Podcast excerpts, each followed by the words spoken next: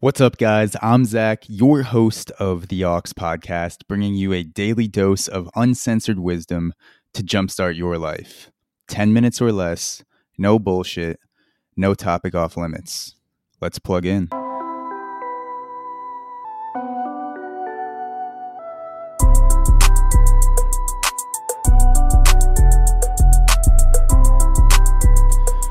What's going on, guys, and welcome to the latest Corona Chat, where I'll try to share something insightful or helpful each day as we make our way through this outbreak. Today, I want to talk about panic. Uh, excuse me, panic, uh, and how I may have misspoken about panic previously on the podcast. So, so I just want to clear up that I don't think panic on its own is a bad thing. The truth should be communicated. And if the truth ca- causes panic when we are relating it to things coronavirus related and and restrictions that people can take including face masks washing hands things like that etc if the truth causes panic that is not a reason for the truth to be manipulated or managed or not communicated at all. The number one thing that we can do right now is spread the truth, spread good information and vet that information. And and what media sources can do is give us the truth and not try to manage us.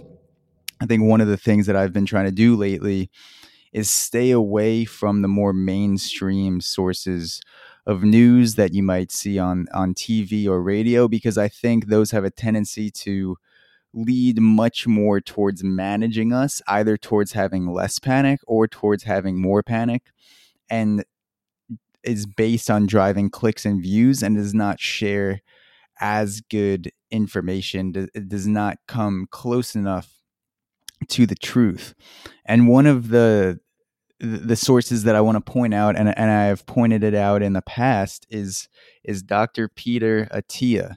He has a group of people working around the clock, twenty four seven, to try to figure out what coronavirus is, how we should respond on the the general level and also the the practitioner level.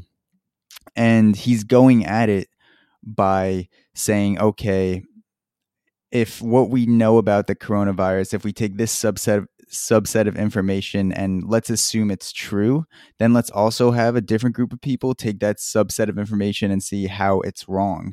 And then he's meeting these two subsets of information in the middle and he has a great resource on his website. He has an entire page dedicated to podcasts, articles, and and talks about COVID nineteen and, and coronavirus.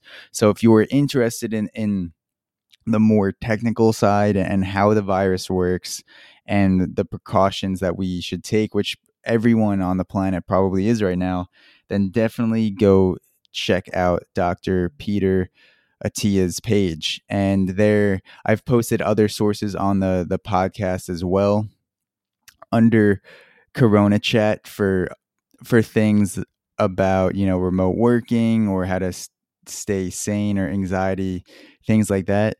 I think dr peter Attia's page is is great for wanting to learn how the virus works and, and getting to the truth and, and not you know trying to manage people's expectations or manage how people react because again the truth is the most important thing right now. It doesn't matter. You shouldn't be worrying about how someone's going to react to a piece of information. If it's true and someone overreacts and maybe we overreact as a population that will eventually adjust and at the same time if we underreact we will eventually see the repercussions of that underreaction. So the the the main thing that we should be worrying about is what sources are most likely to give us the true information. And i know that uh, there have been some very smart people like eric weinstein who has spoken about how the cdc and the world world health organization excuse me have not given us the full truth or have not not pointed us in the right direction or given us the proper precautions and masks are one of those. It's it was uh, peddled out previously that wearing a mask won't help you and may even hurt you by making you think that you are more protected than you actually are, which can be true in a small number of cases, but it's it's true that that in most cases wearing a mask will help you. If you think about it and use common sense, if you're in a grocery store, you can't control what people do to you, how who's coughing on you, who's sneezing on you. Would you rather that cough and sneeze where on uh, land on a protected surface outside your face or would you rather that go into your eyes, nose and mouth? So I think that if you have a mask, it is a good idea to wear one when you're out in public and, and you're in close proximity to people like a grocery store and other essential places that are open right now. And so that's just one of the things that was miscommunicated through mainstream sources of media at the beginning of this that masks really don't help i think they have other ulterior motives because there's a shortage of masks also you want to make sure that medical workers and people on the front lines are getting the masks, which is super important. I don't want to minimize that at all. It is super fucking important that people on the front lines are, are being protected right now.